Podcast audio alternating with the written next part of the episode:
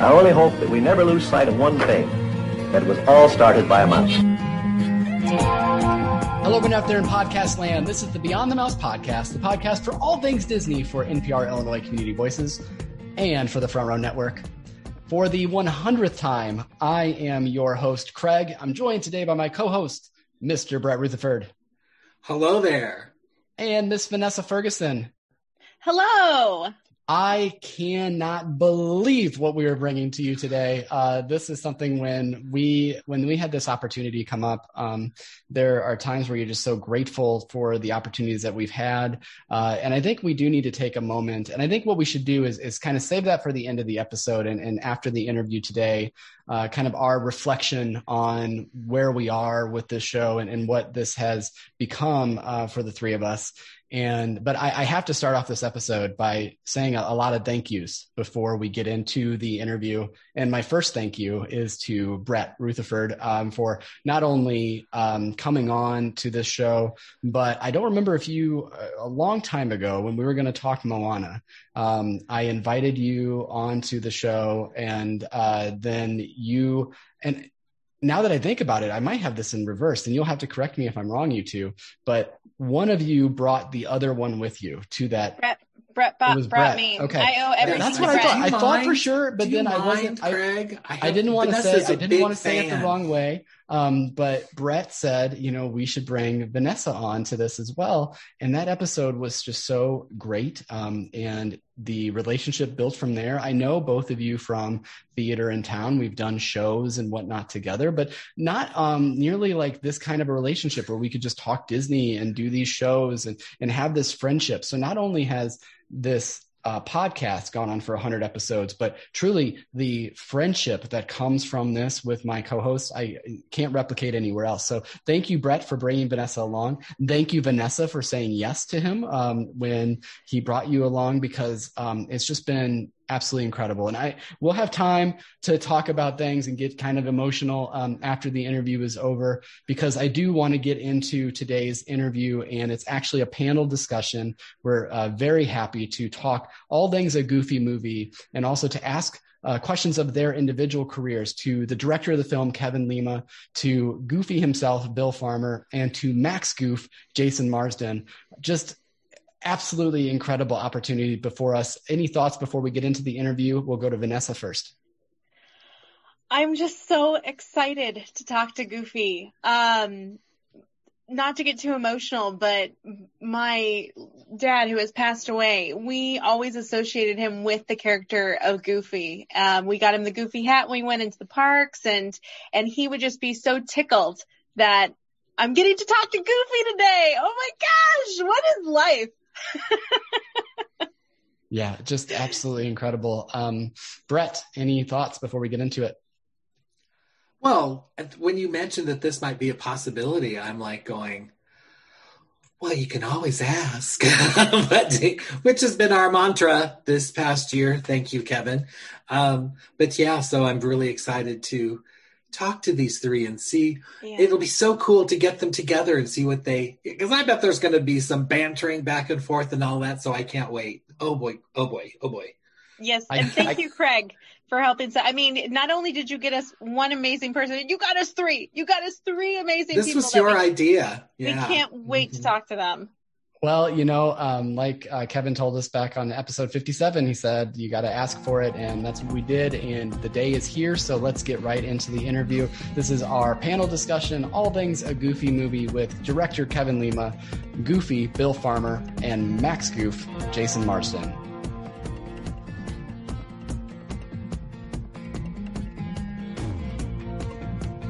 We are just so honored to have this great group of people here with us today to discuss all things a goofy movie and other areas of their career as well. We're going to introduce them each individually. Vanessa, you have the first person you'd like to introduce. Well, I have the pleasure of introducing Jason Marsden. Jason is well known for his roles in Hocus Pocus, Spirited Away, several films for the DC Universe, and of course, he's the voice of Max Goof in a goofy movie. Welcome, Jason. Thank you, Vanessa. Thank you, guys. Thanks for having me. And Brett, you get to introduce our next guest. It is truly an honor to introduce Disney legend Bill Farmer. Since the mid 1980s, Bill has voiced Goofy for Walt Disney Studios. He's also voiced so many memorable and roles for so many other films and voiced Goofy in my most recent favorite performance of his, Mickey and Minnie's Runaway Railway attraction at Disney's Hollywood Studios at Walt Disney World. It is so great to have you join us today, Bill. Oh, it's my pleasure to be here. Thanks. And now I get to introduce the last gentleman and a very special guest coming back to the podcast. Uh, if you want to go and listen to all things Kevin Lima, you can listen to our interview with him on episode 57 of the show. But for our 100th episode, I thought we would do something really special and, and, and reach out to Kevin and see if he would be willing to um, come on to a panel with his fellow uh, co-stars in a goofy movie and talk to us about that. And we're just so excited that he said yes and actually helped us organize all of this. Kevin of course is the director of not only a goofy movie but also tarzan and enchanted 102 dalmatians. Just an amazing animator amazing writer amazing director. We're so happy to have back kevin lima uh, it's so great to be here thanks craig Absolutely. I have the first question. So I, this is going to be directed at all three of you and we can take it kind of one at a time. But this movie, a goofy movie has become such a phenomenon and we know each of you have attended panels and conventions and have a chance to meet with your fans. Could you each speak about an interaction that you might have had with a fan or maybe a couple of interactions with fans that you've had around a goofy movie? And I'll go to Bill first. Well, it is of uh, all the hundreds or thousands of times I've voiced Goofy over the years. This is number one, really is among fans. It is uh, the gift that keeps giving. After, you know, 25, what is it, 95 is when it came out. There's never a, a Comic Con or any other get together that I don't get at least one question or comment where someone says, you know, I couldn't talk to my dad until we saw a Goofy movie. It was a real bonding experience for me and my dad. I've heard that over and over and over again, and uh, that just you know thrills me to no end. It's uh, just you know it, it, it's a great movie. It was a lot of fun for me, and uh, I got to know Jason. And uh, as almost my son, actually, and my real son was around five when it came out, so it was a bonding picture for me and my son, as well as Goofy and Max you know, as someone that has a five-year-old son now that loves a Goofy movie, it's really cool to uh, that you your son was that age when you were making the film. Kevin, I'll go to you next. Do you have a fan interaction you wanted to mention or talk about?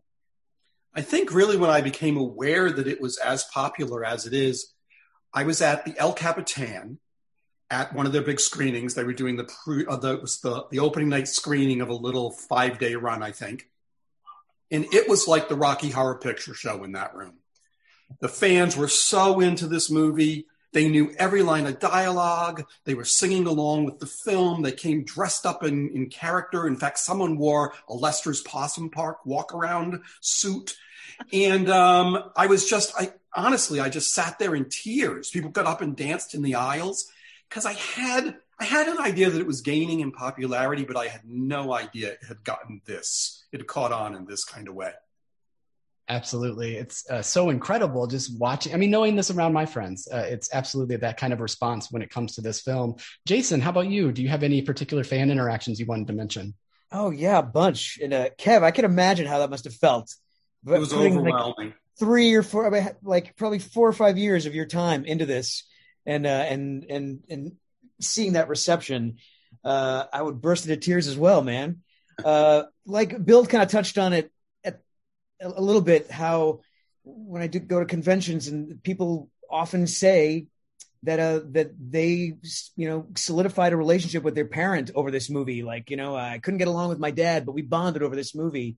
Um anything that was sort of tumultuous in their in their personal lives this movie brought them together. And uh and that was always so heartwarming. And uh and my I think my favorite fan interactions or, or when everyone comes up to me and, and talks like Goofy and says, "Oh, hey, how you doing there, Max?" and doing their doing their best doing their best Billy for me. That's incredible. Uh, so, going right into your voice acting, we have two very prolific voice actors here with us today. So, I wanted to know how you got your start in voice acting, and I'll go to Jason first, and then I'll, I'll go to Bill. I uh, Well, I was born in Rhode Island. I'm from the same state Kevin Me is. too. Yeah, Rhode Islanders, big little state, in the, biggest little state in the union. Look at us now. Uh, and uh, we uh, relocated to California, Fullerton, California, because my uh, my stepfather got a job teaching ballet at Fullerton College. Um, and when we were there, it was like 1985, 86. I was 11, and and people just suggested, "Oh, your son's cute. You should get him into acting." And my mom went, "Cha-ching! What a great idea!" So they found a workshop for me in Irvine. Uh, they trained me for 12 weeks for everything. It was uh, commercials, theatrical, movies, TV, voiceover. Uh, they sent me to an agent. The agent signed me that day, and the next day immediately started saturating me on things. And the first uh, cartoon I booked a few months later was uh, Disney's Adventures of the Gummi Bears, uh, and uh, and just kind of uh, went from there. That's so great uh, to be able to have that experience early and to be able to continue it throughout your career because I mean, your credits are massive when you look at the amount of not only and we'll have a, we'll have a question on video games later, but even getting into that space uh, and the voice acting you've done there, it's just incredible. But Bill, uh, how did you get involved in voice acting and how did that become your career? Well, I grew up in a little town in south central Kansas, and I was one of those kids who just gravitated toward cartoons on Saturday morning and just movies in general. I spent a lot of my time at our local theater. And I found when I was a teenager, I kind of had a little propensity for doing impressions.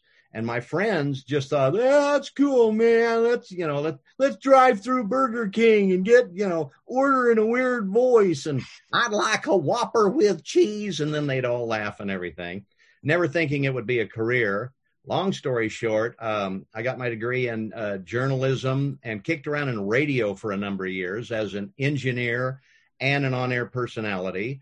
And then finally wound up in Dallas, where back in 1982, I took a chance and went up one night at a place called the Comedy Corner when comedy was just kind of hitting the uh, the big time and it kind of took off. Within six months i was traveling around as a stand-up comic. Did that for about five years until an agent in dallas said you know with all the voices you do you ought to go out to hollywood and give it a shot.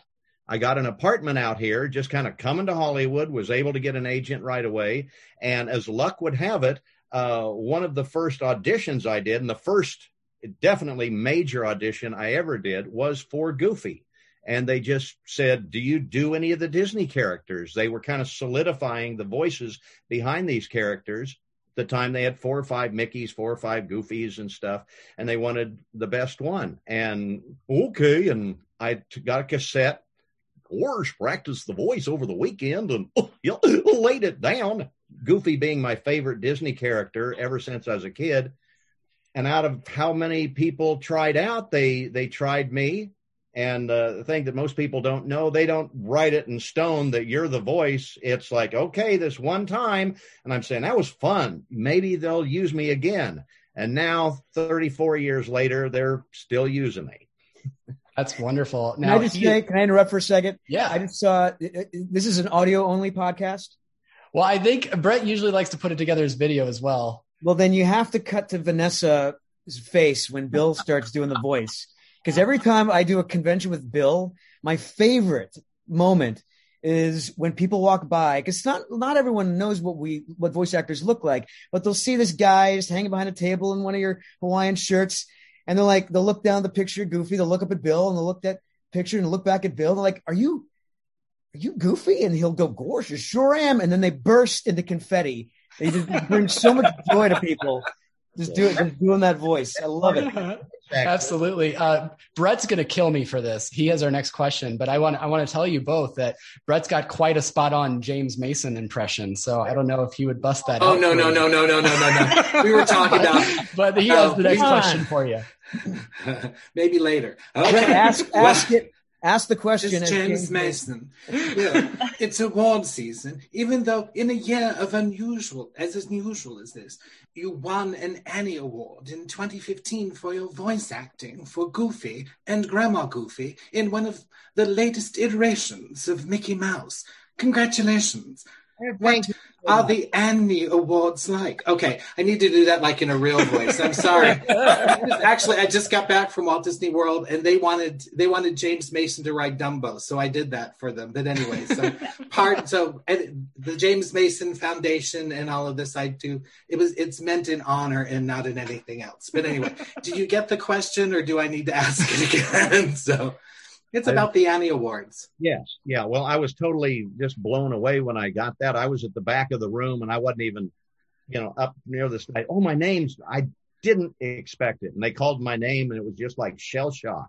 And I really don't even remember going up on stage, uh, and getting it. I was totally blown away for that. But, uh, I, I love the I, iteration of, or the, the style of the, uh, the new, you know, uh, Wonderful World of Mickey Mouse. It, I think it's a little different than the traditional Goofy. I think of them as almost two separate characters. It's almost like retro Goof or you know, uh, Mr. Geef or uh, you know, uh, Dippy Dog. Really, is the way he's dressed. The, the the way he originally came out in 1932. But we're able to do stuff on that series that we could not do on, say, Mickey Mouse Clubhouse and we can take it in a whole different direction and stretching the character like we did in a goofy movie with giving him a lot more emotion than he'd really ever had was a, a great thrill. And for any actor just loves to do that you get to find out what's behind the what's behind the noggin in these characters. I love the new i love the new um, mickey mouse series because you know in a way it's kind of it's it's it's fun and it's kind of tongue in cheek and not not mm, I guess, um, body, not really naughty at all, but it's just yeah. fun. And it's kind of, it's taken the place because I watched a lot of it during my last vacation at Walt Disney World that um, it sort of takes the place of kind of the Saturday morning cartoons that, you know, used to be around. So it was kind of fun that way. So real quick before your follow up, Brett, I have to interject and say that my, my son loves them. Um, but there was one that terrified him. It was the last one that they posted on Disney Plus and it's called Just the Four of Us. And it was kind of like this creepy, like psychological thriller in a Mickey cartoon. And uh, for a five year old, it was a little much. So it is kind of nice that you have that ability to, to go to a different place with those. But Brett, you had a follow up. Well, this is for um, for Bill and Jason. The voice acting community sounds like a very fun and very exclusive acting group. Do you have any fun stories you can share? Oh my gosh! Or is, is it all a big secret? It's not. I mean, uh, voice actors, I think, are can hold their own with any on-camera actor. It's just a different style of acting, but it's all acting, and that's what people think. They think that it's oh, it's about doing voices. No, it's acting. It's voice acting. It's not voice acting. The voice is important, but I always tell people that want to get into this, you know, people people tell me I got a great voice, and that's kind of like saying I got a great guitar. I should be a guitarist. you know, that's your instrument. It's what you can do with it that really matters. Yeah, the voiceover community is uh, bunch of crazy, yeah. uh, awesome people, and uh, the, the, all the stories that pop in my head are, are, are probably not appropriate for this podcast. oh, that's okay. Well, thank you for thank you for. I hope it brought up good memories. So it's great memories. It's great, great yeah. memories. Yeah. wow. Vanessa, you had our next question. Yeah, so the film shows us a different side to Goofy, which we've you've mentioned before, and so I wanted to ask, um, you know, we get to see him as a father and as a character with some flaws. So Kevin and Bill, um, any initial apprehension uh, to make these changes to such an established character? Yeah, well, I know Kevin can speak to this. And uh, from my end, as an actor, you come in, you do the lines that go home. And when they were saying, okay, let's make Goofy a little bit more real and not as goofy. And I'm, th- okay, uh, how do I do that with still keeping the essence? But when you're producing a, a, a movie, you've got to deal with all of the, the upper echelon at Disney. And that's a whole story in itself, how this came to be. And Kevin, I know, has got stories on that. well, really, you know, it all started from thinking about how do you tell a story with Goofy that can last 90 minutes, right? And I really felt like there had to be something emotional behind the whole thing in order to keep you engaged, that it just couldn't be, you know, 75 minutes of, of pratfalls.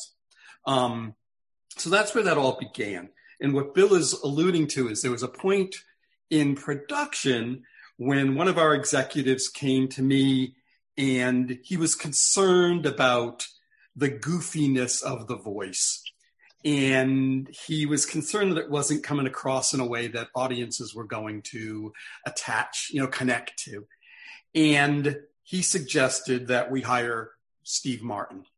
And I just, I just had a meltdown in the moment because I couldn't imagine. And on top of it, he wanted Steve Martin just to be Steve Martin. He didn't want Steve Martin to do the goofy voice. He just was thinking about uh, one of the one of the um, what's Parenthood, I think, is what the movie that he was thinking about. And so I said, "Let me try something." And I went back to Bill and I tortured him. Probably, how many sessions did we do in this? Uh, probably just one, right? Did we do one? Couple of years as I remember, you know. but one it with your with your regular voice. Yeah. So we did the session where Bill just spoke the lines and I could tell that he was he was just being torn up inside having to do this. And I really it was really for me I had a secret agenda which was I'm going to prove to them that this is not going to work. That this isn't the route to go and we did it and we cut a couple of sequences and it was just it just wasn't goofy. It just had nothing to do with goofy. It was i mean and bill's wonderful acting aside it was a guy. And um, i went back to jeffrey and i said we're not doing this. Oh i said his name. Oh no. I went back to still work executive sorry. and i said we're not doing this. This isn't goofy. And luckily he said I get it. I agree. So I really put Bill through the ringer. Jason, were you there for those sessions? I can't remember. I was. I remember. Uh, I remember Billy doing that, and uh, and and it, I could feel the frustration. I remember just and you know he was doing a great job, but it, it like you said, it just wasn't goofy. Like you like you we had to you had to prove that you could still have this grounded character, and he can still have that that that voice and. uh finding the right note was a, a, little tough and i was worried at that time says don't people want to hear goofy if they're going to a goofy movie? Yes exactly. The best. I'm just the hired help. I'll do the best i can. But uh, i'm so glad when we came around and uh, redid it all in goofy's voice and were able to add the emotions. And so that little sidetrack that we went on probably helped uh, solidify the acting on that. So it all turned I think out- it did bill. I think it really gave us a sense of really how how the barometer of how emotional maybe we could be that we yeah. could probably push it further than we were. Yeah. And i think that helped you as an exercise to bring some of that the, the real yeah, it was. realness of the emotion into the character. People always ask me my favorite scene for the movie and i always say and like it sounds weird but my favorite scene is goofy and pete in the hot tub hanging out as dads just talking about dad problems. And and billy's performance in that is just so it's just so grounded and but it still has the the, the goofy voice with a grounded performance. And, uh, and it's complex right? There are multiple yes. things going on in that in that scene at the same yes. time. And yeah, you're not yeah. really used to seeing that in animation. Right right. Yeah it's uh it was uh yeah it was kind of a ringer to go through but those are the kind of the hard times is what you remember. And uh the proof is in the pudding when it came out. And uh when i went to a screening i don't know if i've ever told you this uh um Kevin, that uh, we were on the lot and like Eisner was here and Katzenberg was here and we were watching kind of a pencil test of it. And I was sweating. I hope they like this thing. And when we left, my son, who was with me, he was about five at the time, was crying a little bit. And I said, What's the matter? Didn't you like the movie? And I said, When Goofy went over the waterfall, I thought that was you. I knew it had heart and struck that chord that it was supposed to strike at the right time. And I said, this, this is going to be okay. yeah. Yeah, absolutely. And and you're right, Jason, the the hot tub scene just I I tear up and I I feel everything I'm supposed to feel in that scene when I'm watching it. Um, but I want to ask about some of the other voice actors and characters in the film. So there there are a lot. And so I wanted to ask, could you name one of your favorites either working with others in the film after seeing or maybe even just seeing them after the finished product? Um, and I'll remind you if you can't think of any other actors off the top of your head that that Kevin was in the movie as another character. So if oh, you yeah. want to you know, mention Kevin. you didn't ask me when I started my uh, my my voiceover career. Right, right. Did, was it in this film that you? It would have been your... with a Goofy movie. Yes, absolutely. Give us the line, Kev. Yeah. Who's your favorite possum? Love it. Love it. Can we go to uh can uh Jason, do you mind starting that off with that answer of, you know, is there other supporting characters you wanted to mention that you just really enjoyed in this film? Yeah, absolutely. Uh, I loved uh uh Bobby, uh, the leaning Tarchisa, baby. I lo- I was a big uh Pauly Shore fan and I got to work with him. He was in in the studio with us, uh, so that was that was a treat. And uh, and uh, and then of course, you know, Rob Paulsen is PJ, who I think that was his first feature. I think he said. Really? Um, yeah, he came in and we were all kind of astounded. And uh, and Jimmy as as as Pete, uh, always a who I didn't work with a whole bunch at the time, but it was just a treat to share space with them. And and you know, I work I work with these guys, but I'm I'm also like a you know I'm fangirling at the same time because Yeah. uh, they're they're they're they're so amazing. But uh, but uh, Pauly Shore uh, Definitely. was a, was a, stands out for sure. And I, think, uh, uh, I was in the uh, waiting to go in for a while, and I happened to be there the same day Pat Buttram was in to do his line or a couple of lines as you know in the possum park saying here it is you know. And he was so great. He died about six months later i believe but he was on he was telling jokes and keeping me entertained gave me his home phone number let's get together and go to lunch and everything and unfortunately that never happened but um he was great telling joke and just and I was always a big Green Acres fan, and I loved his stuff even back as uh, Gene Autry because you know I liked that old stuff when I was growing up. And uh, sitting talking with him was a big memory from that time. And Kevin? Well, I was I was going to say Pat also because it's the same thing. It was like having having like the star of your favorite animated films there with you. I mean, from from Robin Hood and the Aristocats, I was I was just thrilled Yeah. with Pat in the room. Um, I think one of the one of the one of the favorite times I had was when I got Jason and Kellie Martin in the room together. Um, because we got to explore a different a different relationship spent a lot of time with bill and jason together and it was and it was it was rare to get your actors together in the room. And we got to do it a lot luckily. Um, i think jason and bill you guys did most of your sessions together if i remember. Most. Uh-huh. yeah. And so to get two younger actors and, and find, feel that different kind of energy happen was was really exciting for me. That's great. Now, Jason, this is a question specifically for you. I uh, told my wife about this, of course, and she would be so upset if I didn't ask about this because she said, You have Thackery Binx coming on your podcast. Uh, so, not only are you involved in the cult classic that is a goofy movie, you're also in the Halloween movie now. Um, any hocus pocus stories you wanted to share, or did you take anything surprising away from that film or, or that role in particular? And uh, only in jest, but are you free for an interview in October? You know, so Well, first, let me say hello to your wife and let her know that she can turn me into a fat, useless, contented house cat anytime. But I have to have October's off so I can, you know, defend the virgins from from witches.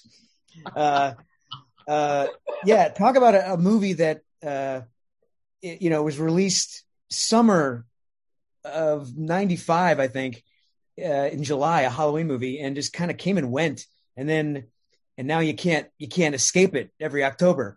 Uh, I uh, well, if you've seen the movie, you you see the guy in the beginning, the human character played by Sean Murray, uh, is is is not me, it's Sean.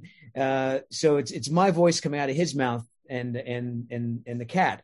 They hired him at first to to voice uh, to be the human character and the cat, and then you know movies happen. They they finish uh, filming and in the post production, you know, changes are made and and uh, to my benefit, they they hired me to to come in and uh, and uh, and and do the voice. Uh, I, I think Sean was using his own voice, and later on they thought, you know, Binx is about he's a 300 year old cat from colonial Salem. He should have an old world sort of sound. Um, I, I, don't know. I would love to talk with Sean about this. Uh, I don't know if he, he attempted it or it, it, didn't work or whatever, but they they did a casting and I, I booked it. I had no idea I was replacing anybody. Uh, and uh, what was funny is I was working on a show called Boy Meets World on the Disney lot next door to where they were shooting Hocus Pocus. This is before I even booked it. So I would go on the set and I'd hang out because I knew Omri Katz from a show we did together when we were 17. I knew Vanessa uh, uh, Shaw from uh, we had mutual friends. So I'd be on the set hanging out, and then uh, you know, you know, several months later, I'd be actually working on it. But I didn't get to work with anybody. Mm-hmm. Uh, it was all sort of after the fact. But yeah, it, it it blows the mind. Yeah, it's just incredible. It's a it's it, it's it's very um for our generation it is like there are no bigger Disney movies in my mind than things like uh, a Goofy movie, things like Hocus Pocus, Mighty Ducks that came out about that time. I mean, it, that those early '90s, mid '90s movies just mean so much to us. And then now we're giving those to our children uh, and saying like, you need to like this. Trying not to do that, but but um, Vanessa, you had our next question for Kevin.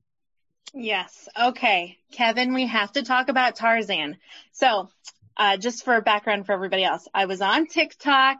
I started noticing these videos of the Generation Zers that were they're sharing videos of them. Uh, so it's basically like Kevin as a director telling Phil Collins that the music for Tarzan is too good. You got to slow it down. This this is this is too much for this movie. Then I go on Twitter and Tarzan and Phil Collins are trending on Twitter, and so I tweeted over to Kevin. I'm like, Kevin, did you know about this? And so we have to know for all the TikTokers out there, what really happened? How did it go down? Did you tell Phil, Phil, this is too much? You're going to have to scale it back. Is that what happened? No, absolutely not. In fact, Phil thought he had to scale it back, and we said, no, no, no, we don't want you to write, you know, Disney I Want songs. We want to do this. This is a different kind of musical. And um, so, no, we, we just let Phil cut loose and do what he does. And uh, him being a drummer, first and foremost, sort of laid the language for the movie. And uh, just let him go. Yeah. And and how did and you know Jason is also in Tarzan. He's a, he's an ape. He's an yeah. ape. Yeah, I saw that. You're, it's all in the family here. so, so how do you guys? hey, hey, hey! Let's not talk about this. Bill's going to get jealous. Oh, okay. I'm sorry. I'm sorry about oh. that. But, but are you surprised by all these like young people that are like, go check out Tarzan? It's amazing. I mean, it's kind of like having the Goofy movie effect now, right? It, you know, I, I think it. I think we relate to the movies that we saw when we were kids, right? They mean so much to us that we bring them back into our lives over and over and over again. I mean, I talk about movies from my childhood that I that I adored growing up and made me who I was. So I can imagine that there's a generation after generation feeling the same way about the movies that we've all made. For sure. For sure. Brett, you have our question for Bill. Well, so Bill, you were included in the first D23 Expo Disney Legends ceremony. I mean, you received your reward with so many other Disney legends. I mean, Disney Imagineers and all of the Golden Girls and Robin Williams. Wow. I mean, what can you tell us a little bit about that experience with the first D23 Expo in 2009 and becoming a Disney legend?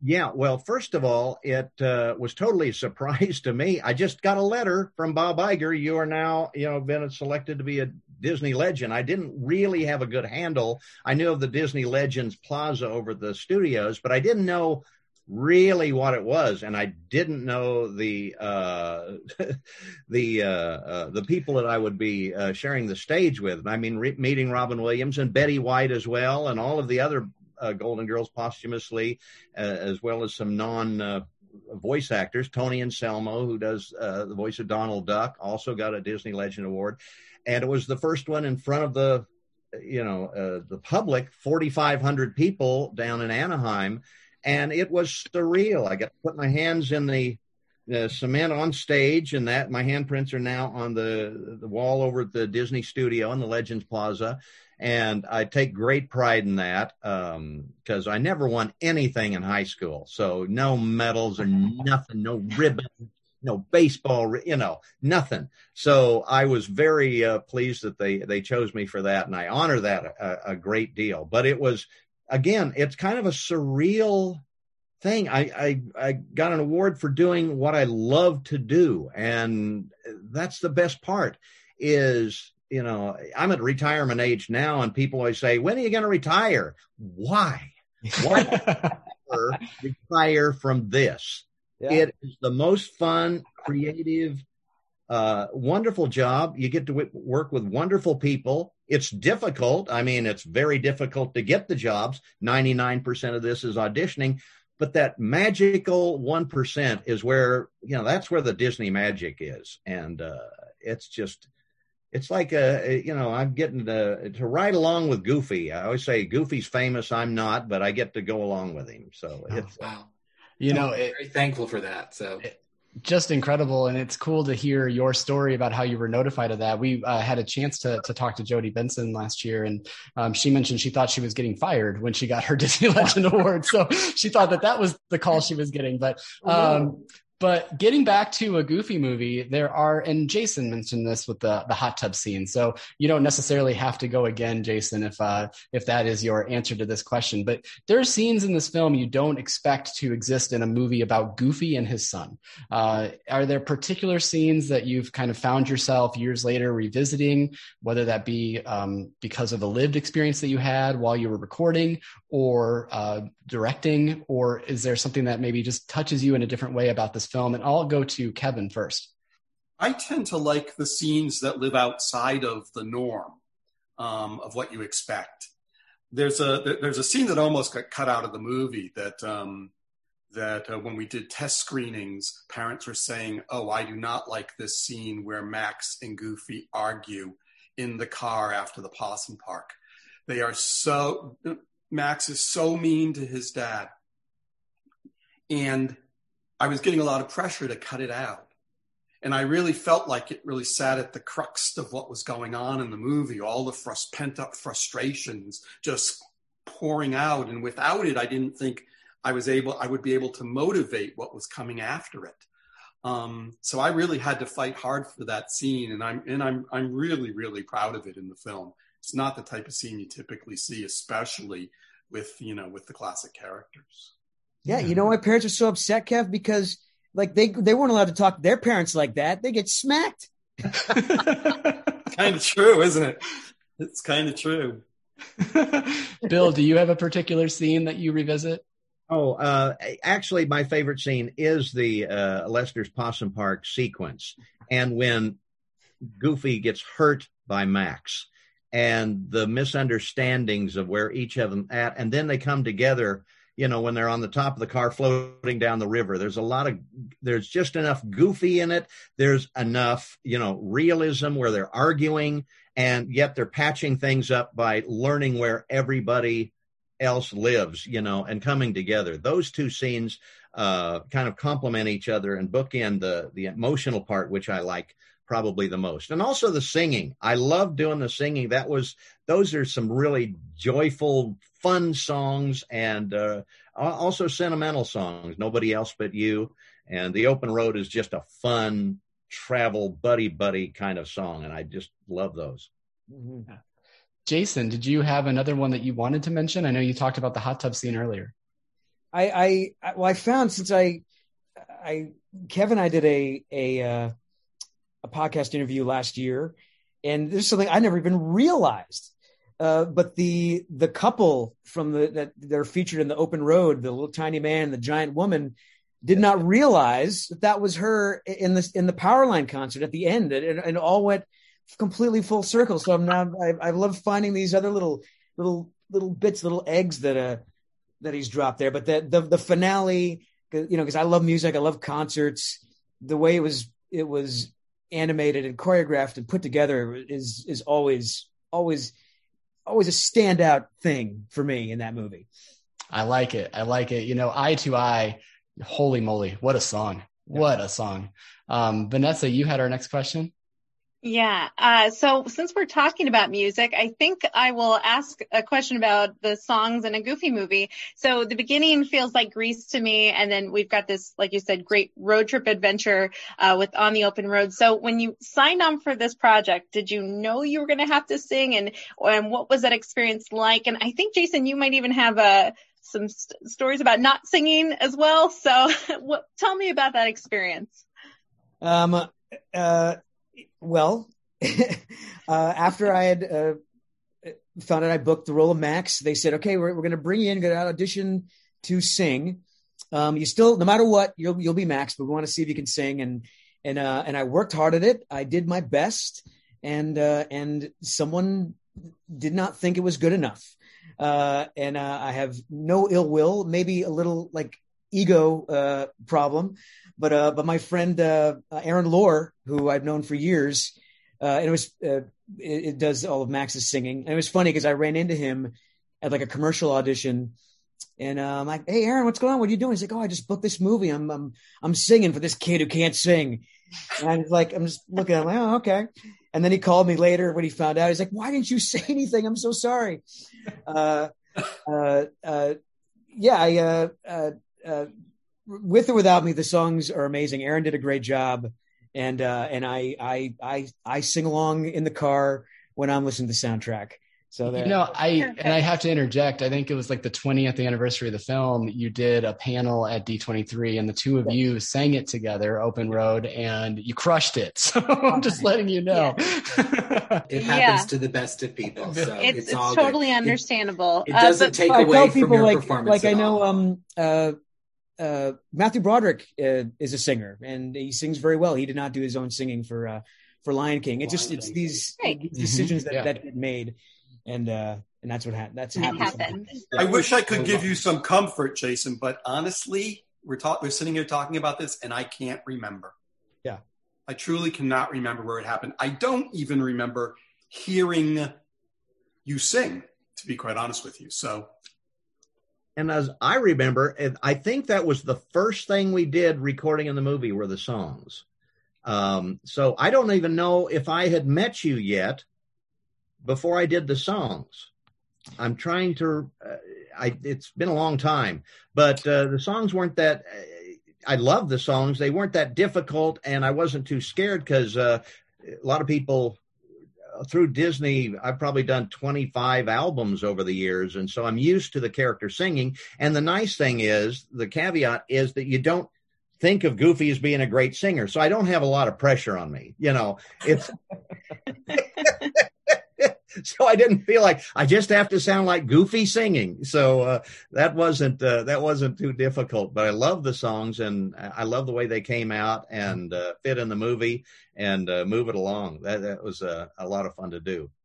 Yeah, yeah, absolutely. Brett, you had a question for Bill.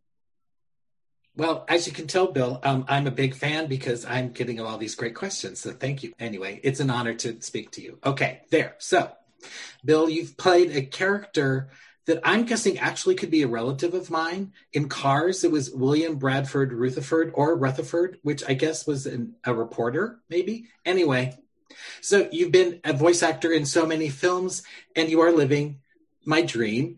But um, have, how do you find just the right? What is your process to finding just the right voice for so many different characters, or following in the foot the footsteps or the voice steps of iconic animated characters that everyone knows so well and loves. Um, some voices are just easier than others to um, impersonate, especially if you're stepping into a character like Goofy. And as I said earlier, Goofy was my favorite Disney character growing up. So I was one of those kids around the house where, "Where's mom? How you doing?" so I already had the laugh down just from playing with it in the car and just playing with voices um, it's also fun it, it, when you come up with a new character. I do a television series for Disney called Amphibia, where I play a character named Hop Pop, and uh, that I just got a picture for the audition of the character, which is very typical, and the lines, and you just kind of saying, okay, what would a f- elderly frog sound like? And I just kind of decided to give him a, a kind of a Texas accent and maybe he's a little bit kind of, uh, you know, uh, stuck in his ways and, you know, that kind of thing. And I was like, for that one, I had the template of, I was thinking, oh, that sounds kind of like Ross Perot. Okay, I'll make like Ross Perot. And, and it kind of came out like that.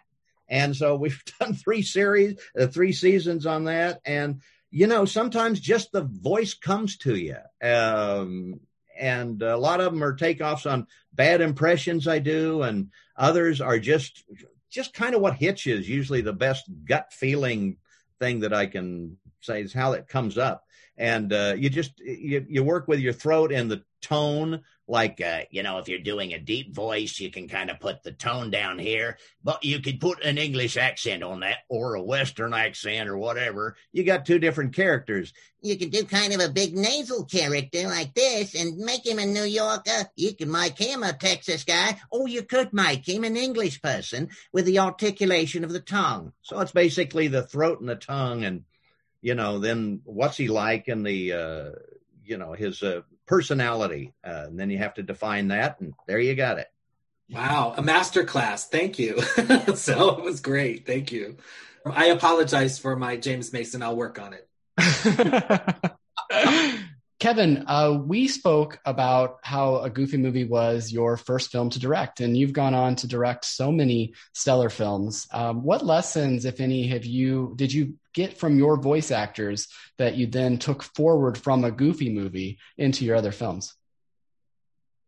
You know, I, I, I, I don't know if, and you guys can tell me if I started this way, but um, when I was doing Tarzan Glenn Close said, Hey, you direct much more like a live action director than you do like an animation director. And what she meant about that is I never asked people, could you do it three times, each time doing it faster? I would talk about what was happening in the scene, what the motivations were, what scenes that came before, um, try to help the actors prepare for the moment that they were going to embark on. Um, and I think this was the first time I was able really to put any of my any of you know I, I was I was a puppeteer as a as a teenager into college. So I got to, and I was, you know, I built and directed and performed. And I think this was the first time I got to take all of that and bring it into what I did for a living. This was my first directorial, um, you know, film, as you guys said. So I think that's what I did. I, I spoke, I tried to speak to the actors as actors and not as, as Bill was saying, as, as voice talent. I, I, I tried to, I, tried to sort of ground everything, find the grounding for the scenes we were about to do. And do you have any specific stories or anything that uh, in your working with Bill and Jason in particular that you, not to put you on the hot seat, but are there anything that uh, you had gleaned from that experience? Tell us, tell them how, how we prepared you for Glenn Close. Uh, you'll also learn this about these guys is that they can really give it to you. Um, um I, you know what? Um, I don't know if there's anything, if I can remember anything specific. I, I, I remember because these guys were both in the room together most of the time that we, we, we, talked about scenes. We talked about what was happening in the scene and what were, you know, what were the subtexts that were going on in the scenes. And I think, you know, if anything, that's what it gave me. That's what I brought forward is that you talk about the work, not necessarily the line. Mm-hmm. Um, you talk about, I, I, remember saying to, to Glenn Close um, one time that I, I, just felt like the, the, the mood of the scene was more blue because I knew that we were going to bathe the scene in blue light. And she went, okay, I got it. And went off. And that, and that's really, it really came from gaining some confidence. I was also my first time with these guys. So I was, I was as nervous as could be, to be quite honest with you to begin with. I was, I was really sweating. And I also had to fight because typically in TV animation, this uh, goofy movie was made in TV, there's a voice director and I wanted to direct the voices. So I had to step in and, and fight for my place, you know, in the in the group, mm-hmm. because typically they don't even want you there in the room. They want to just deliver the lines to you, and then you do with them as you please. That's how it typically happens in TV. But I wanted to be in the room with these guys because I knew I had something to add. Yeah, absolutely. That's a that's amazing, uh, Jason. I wanted to ask you a question because, um, again, looking through your credits, not only have you done so much in television and film, but you have really done a lot of great work in video games as well. And from an outsider's perspective, it almost seems like you get to kind of live in those characters a little bit more because it almost seems like you're you're able to um, create more. I guess in video. am I am I right in that? Uh, is there something that you prefer doing? Do you prefer doing television and film uh, versus video games, or is it just kind of all the same? What What's your experience been like in that realm? Well, I just like acting, man. I mean, I like performing in any medium. Uh, video games are fun. Uh, I play video games. Uh, they're, I would say, they're probably like the hardest gig to do. Um, they're so technical and can be very strenuous because you know a lot of video games require combat and screaming and dying and and, and stuff like that. Um, I, I prefer uh, I, I prefer uh, stability. So yeah, I prefer to uh, just keep acting. yeah, that's good. Vanessa.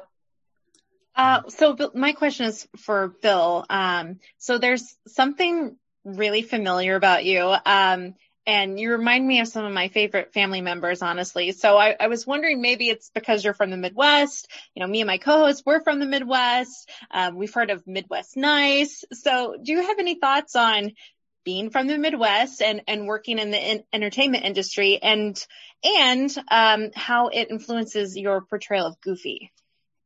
Um, yeah, I guess his personality, which you have to define before you're really going to do a good job with a character, is he's an optimist. He's uh, a kind soul. Uh, nature seems to be against him in a lot of ways, and uh, so when I do something stupid, I blame it on Goofy. But um, he's just a. I think you know it, it's kind of funny if you know uh, the other voice actors.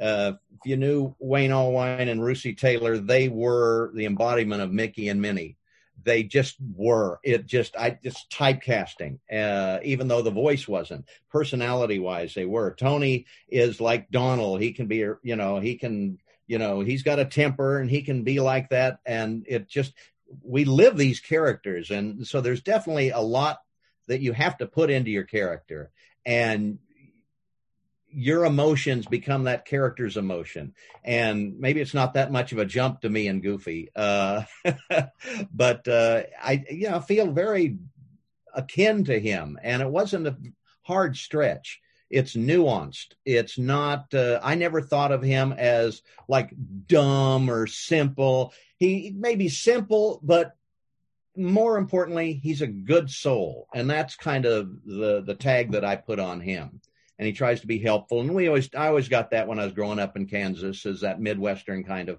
nice and, uh, you know, you know, yeah, okay, always be polite, never say anything that you yeah. wouldn't uh, everyone to hear, and all of those kind of little things come into it. So maybe growing up in Kansas had a little uh, helped me a little bit in uh, doing something with the character. I think that's maybe why you feel so bad for Goofy in a Goofy movie because he is a good guy. He really is a nice guy. And some things really happen to him that, that shouldn't happen to anyone, really, um, both physically and emotionally.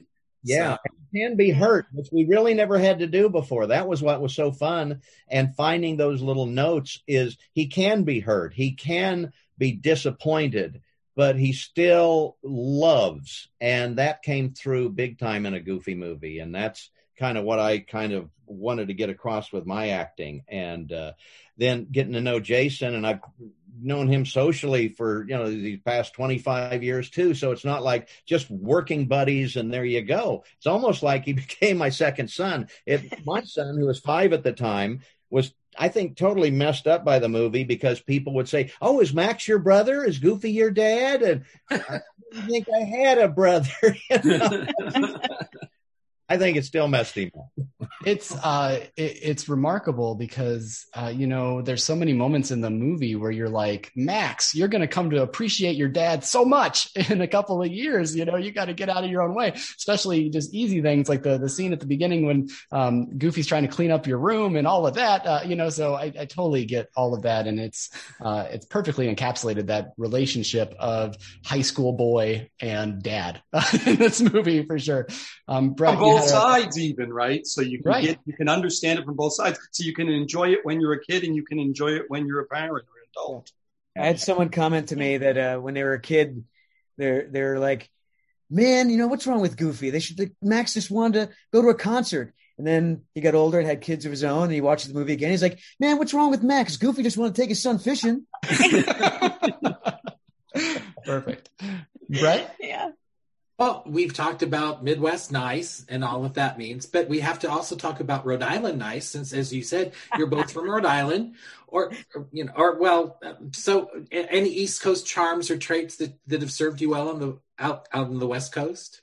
Is there Rhode Island nice, Kev? Yeah, I know. I'm like, there is. I don't know if there is. Um, Rhode Island that's is why I said traits. Are there any traits from the East Coast that, that have served you well in your careers? Hmm. I don't know how to answer that. I mean, I, I, I, don't know if they're necessarily Rhode Island traits, but as a kid growing up, I learned, and th- this is something you guys were talking about earlier, is I learned that in order to get the things that I want in life, I have to ask for them. Mm-hmm. And I definitely learned that growing up in, you know, in Rhode Island. I'm not sure that everybody in Rhode Island asks for what they want, but it certainly was a part of my upbringing in, in, in, in defined who I was. I feel more Rhode Islanders is more like instead of ask what you want, they, they kind of tell you what they want.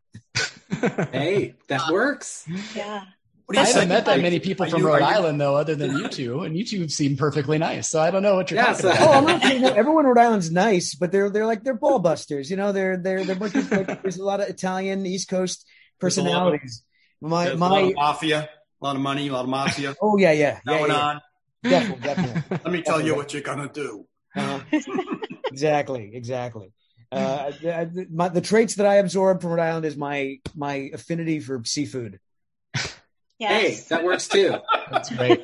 That's great. Vanessa?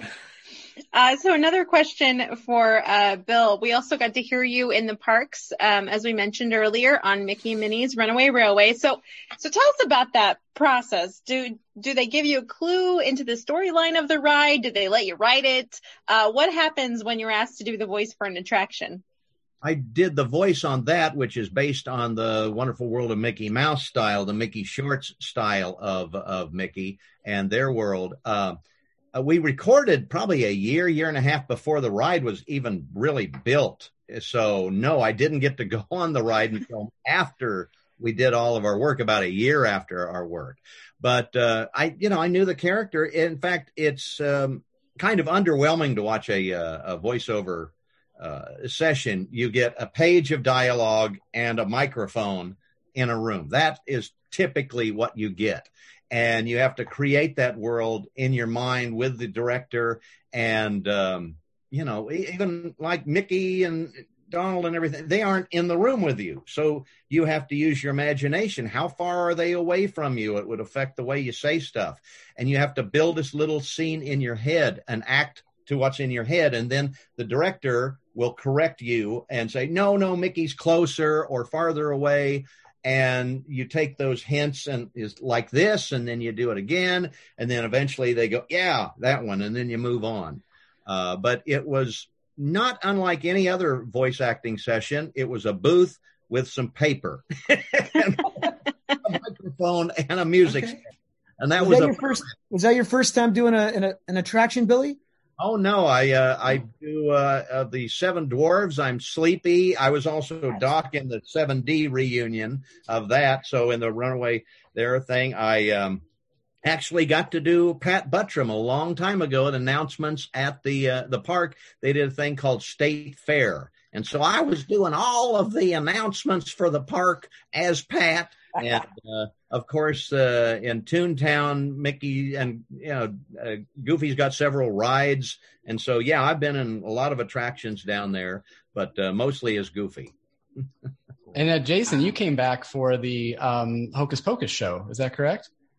I did. Yeah, that that was just a, a buddy of mine who's an Imagineer over there. Uh, knew the people who were working on that. He's like, "Hey, my friend is uh, is Thackery. Um, would you want to include him somehow?" And uh, and yeah, they arranged this session. And it's funny. They told me um, I, I couldn't say good, good evening, Thackery Binx here. Get ready for the the villain show. Couldn't re- reference Thackery Binx for some reason. This is like this weird. Uh, it's not. It is show business, kids.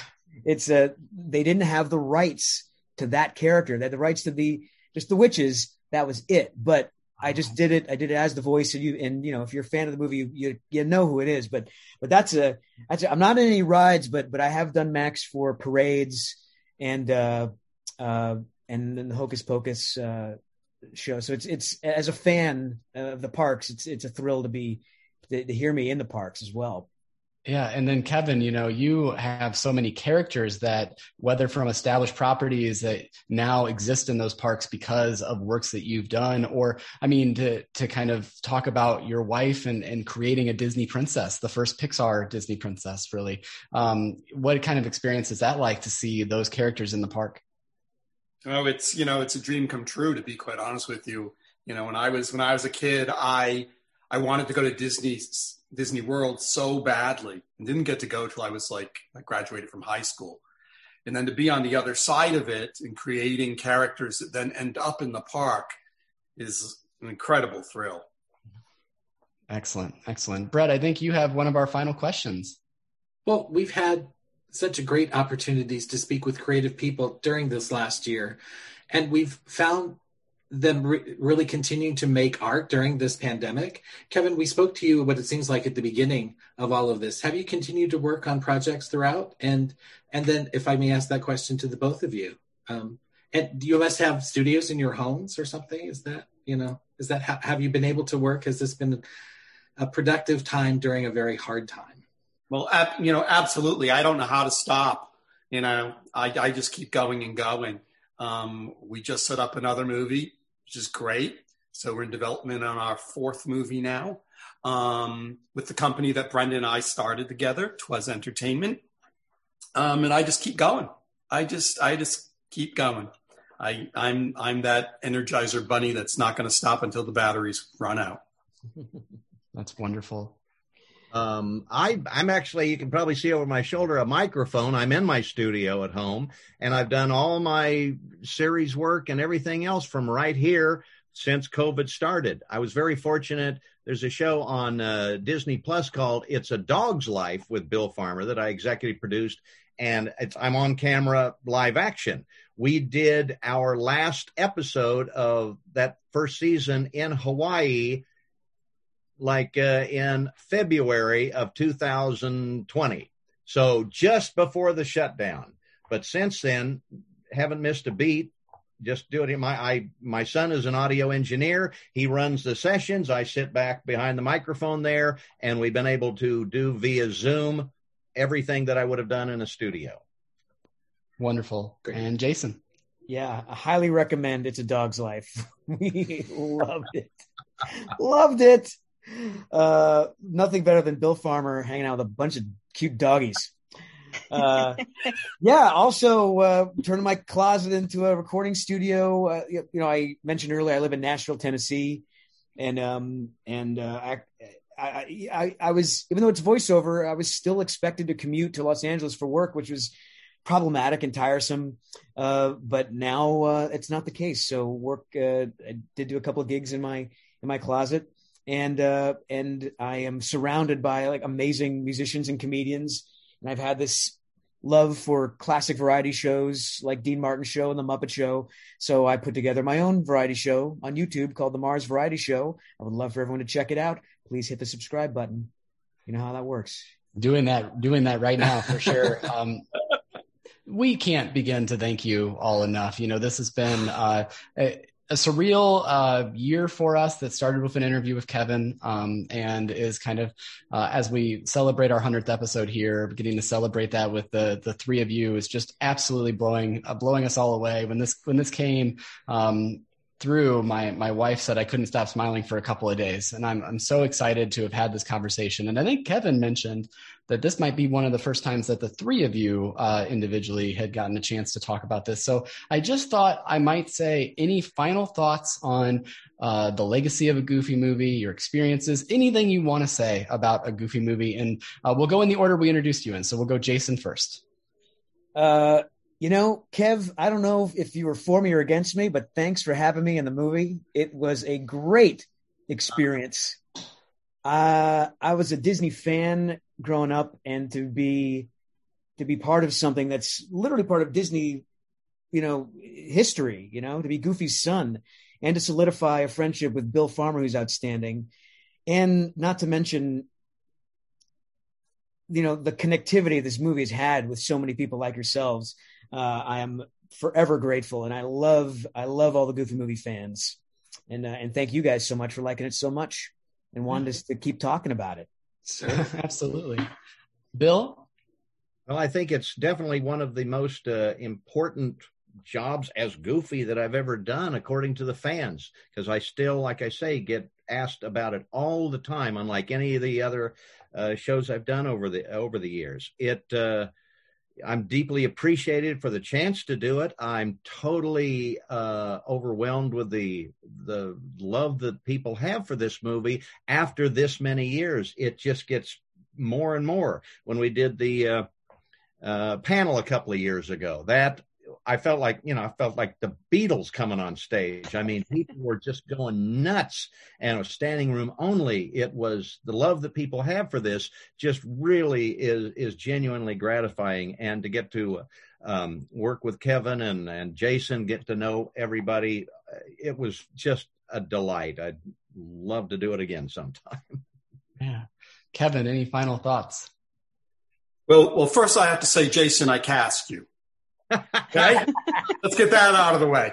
Um, for me, it was about the the the surprise of it all, because I came into a Goofy movie thinking, okay, I'm going to make a movie about Goofy. We'll see where this goes. It wasn't like my dream to make a movie about Goofy, but I found a way into the material that was meaningful for me.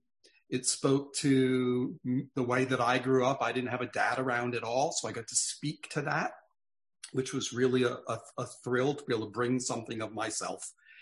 And then to have it sort of blossom into this, into this, the, the, the, this thing that just lives on and on and on. Of all the movies I've, I've directed, this is the one that gets brought up most often and most people want to talk about. Um, and that's a, and that's an incredible surprise for me. And it also made me aware that you have to be really careful about what you put out in the world because you never know how it's going to affect people. And you know, this movie that I thought was just a stepping stone has become this, you know, this this this huge part of people's lives, and that's a, that's a wonderful thing to be able to carry around with you. Yeah, just absolutely incredible. Thank you all so much. Thank you to Jason Marsden, Bill Farmer, Kevin Lima. This has just been an incredible hour uh, with all of you. And we are so grateful for your time uh, and grateful for your continued entertainment and everything that you're doing. It, it really, as fans, uh, we cannot thank you enough for all that you've done. It's just incredible. Oh, shucks. Thank you guys. Appreciate it. Thank You're you. welcome, guys. Thank you very much. It's so nice to see you all. You may stay as long as you'd like. We'll, you know, we, we'll have something catered. We'll have something ready.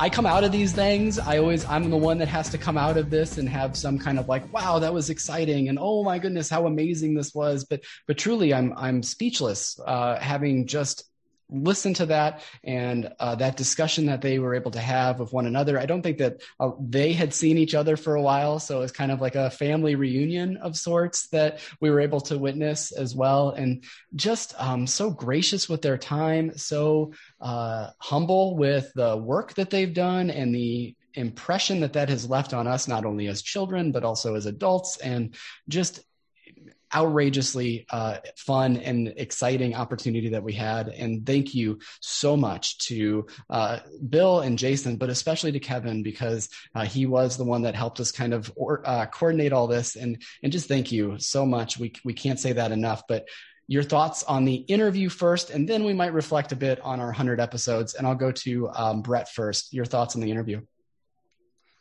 You know, there are no words. There are no words. It was so exciting, and they were all so kind. And we found out some new things, and we found out so many interesting things about the movie and about their careers. That it's something I I'm very happy that we had the opportunity to share with our audience and also you know to go to have that experience ourselves oh my gosh the, the people we've talked to so exciting yeah so exciting vanessa your thoughts do I have any even? I mean, that was just incredible. It was, I, I, don't know what else to say. I, I can't believe we're having these opportunities to talk to such amazing people. You know, I know this sounds like a very small town thing to say, but these people in Hollywood are so nice. I mean, whenever you hear about Hollywood, it's got to be like all the negative things you might hear as has to be like just the smallest percentage of people who are actually from there because the people we have met who've worked in this industry are talented, they're thoughtful, they're insightful, and they're so kind and giving of their time. I've just had the best time today talking to all three of them. They're just, they're gems. They're just wonderful you know, I, I can't uh, agree with either of you more. And uh, just thank you so much for their time. And, and I, I do want to um, start to reflect on on what we have accomplished here as a team. And this is truly a team effort. And whether it's uh, Vanessa coming up with amazing articles and questions for us to ask, whether it's me reaching out to people to book guests, or it's Brett spending hours and hours of editing, this really is a team effort. And I, I have to tell you, um, you know, I, again, not to get too uh, emotional with you, but uh, this last year has been so tough for so many people, and uh, it has been difficult for myself. Um, you know, I have super anxiety about things and so when world the world uh, started to shut down last year um, it was so refreshing and so necessary to have uh, the two of you to be able to come and talk to and to be able to talk about something that i love and be able to communicate that with you and I often listen to podcasts almost as my own form of therapy. Um, and so being able to do that, being able to do this show with you has meant so much to me, not only for the last year, but especially the last year. Uh, and the people that we've gotten to talk to along the way, you know, we've we've spoken to so many incredible people. We've had the opportunities to speak to them, but but truly at the heart of it, this show exists only because the two of you uh, are willing to go along on this ride and willing to be such a, a, a huge part of the effort that we put into all of this and I can't begin to thank you enough because uh, it it truly is something that has touched me in a way I'll never forget this show. I don't know, you know, here's to another 100 episodes. Uh, things happen in life. We never know what's going to happen, but it's it's nice to reflect on the time that we've had so far and um, just again, I I can't I, I can't put into words how much it means to me. So uh, I'll make you guys put them into words. So I'll go to uh, Vanessa first. Any reflections or thoughts on our 100th episode? Wow. it's been, it's been some time, uh, since we started doing these episodes. Um, well, first of all, I have to thank Brett who, uh, helped me, uh, join in this, uh, by asking if I could tag along with him. Um, I am forever in your debt for that. So, uh, but thank you. And then Craig, of course, we, we just think you're phenomenal at everything you do. We, we probably tease you more than we should, but, um, it's only cause we love you so much. You both are just like brothers to me, my brothers from other mothers. And, um, and to the listeners too, we haven't really had a chance to, to really get to meet you, whoever you are, but we're so thankful to you for, for listening. And, you know, like Craig said, this year oof, it's been a doozy, but it was really helpful to be able to know that I could get to talk to people and not just people, but these two guys almost once a week. Sometimes it feels like about a hundred times a week uh, with our recording schedule. But to get to talk to you uh, once a week and just have a break from the world and to talk about Disney and all things Disney, our favorite things, and to talk to amazing people. I mean that that I can't say it enough that the people we have had on here, when, when we talk about their work, it's wonderful. But when we just talk about life with them, human to human, it's amazing. And I hope you listening, um, feels that as well. So thank you to everyone who listens. Thank you to you guys. You're the best. Brett, your, uh, your reflections or thoughts oh. here? Let's see. Are you making me do cleanup? Here, another sports reference. Thank you. Hey. you are so good anyway, now. You're so good. I'm getting so good. Yeah. Well, it's yeah. Okay.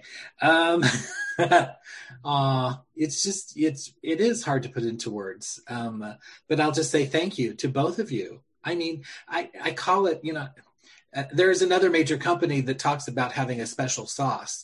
Um, but I think we have a special sauce together, and I'm very, very thankful for that. And you know, and we kid each other in the way that, yeah, as, as I've said before, I I don't have siblings, so you've you know you have kind of you know given me that joy and pain and all of the things that siblings will do. So it's fun. But but when i think you know first of all i guess you know when i think about the guests that we've spoken to and again thank you kevin for kind of giving us the little I guess push or you know whatever it was. It was a gentle shove. It was here you go, ask, and we've and I just cannot believe the people that we've spoken to this year. And again, just hanging out with you and hanging out with other friends and other members of the network. It's just been you know for for again as you said a very very difficult year we've barely had time to think of the other things in the world because we've been so busy with this. And it's sort of because of the situation, the current situation, as I say, that we've had the opportunity to speak with people who may have been busy doing other things had they had we not had the situation. So so I hope that they've I hope that we've been a little bit of a, of a relief or a release for them as well. And again, our listeners, oh my gosh, when I met one of our listeners in a grocery store, if you're listening, I'm still living that moment, you know, who said that, that we bring a little happiness to that to him each week. I'm like going, that is that was really one of those moments that you kind of go, wow and I'm just very thankful for. So thankful for the big old package that is beyond the mouse and the people that we've talked to, and especially you too. I'm gonna cry now. I know this this so. love fest that's that's going on. Uh, I I'll tell you, we um to to kind of wrap up what both of you said. We love love so much that you're listening to this and that you've continued to listen. Please reach out. Please message us. I just had a conversation with one of our listeners uh, who drives a truck all around this country, and he had a chance to um, be in a webinar with Sean Astin, and uh, we were talking about that beforehand. And then we just he called me up on Facebook, and, and we had like a 30 minute conversation together, and it was just so cool to catch up with him and to meet people um, through this. And it, we really, we really really appreciate that so much more than you could ever know. So thank you. And and I would be remiss if you both mentioned the, the network as well. I would be remiss if I didn't say uh, thank you so much to Jeremy uh, for having me along for this ride. Yeah. You know, the the two of us got to kind of start this thing together, and uh, between the the network and where it's grown, um, we gosh 700 800 episodes, whatever we have amongst our shows. Um, this wouldn't have been possible if we wouldn't have just sat down and, and been dopey together in, in front of a microphone and talked uh, about movies. So thank you to Jeremy and thank you to the network. Um, speaking of the network, uh, we got to promote our next show, our 101st episode.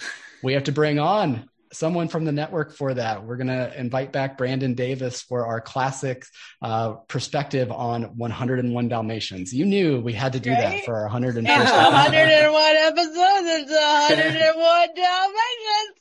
Absolutely. Absolutely. And then 102 uh, dalmatians. Actually kevin's going to come back. No i'm completely oh. kidding. I'm kidding. Uh, too many dogs. again, too Kevin. many dogs.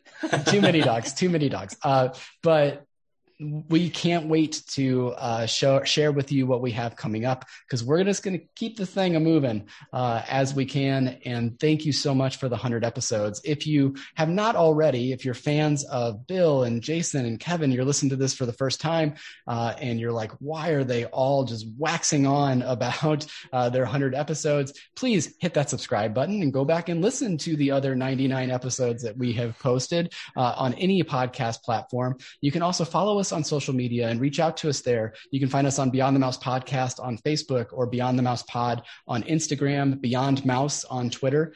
We are part of NPR Illinois Community Voices, so you can find us on nprillinois.org as well. And of course, we are part of the Front Row Network. You can find them by searching the Front Row Network on any social media feed, also Front Row Reviews with a Z on Twitter. And again, can't say it enough. I, I know I say it a lot. I truly mean it deep in my heart. Thank you. Thank you to the two of you. Thank you to the listeners. Thank you, especially this episode, to Kevin, Bill, and Jason. Um, it meant the world to us. So, for Beyond the Mouse, I am Craig. I'm Vanessa. And I'm Brett. And we will see you real soon in the front row. Maybe at episode 200. Gosh.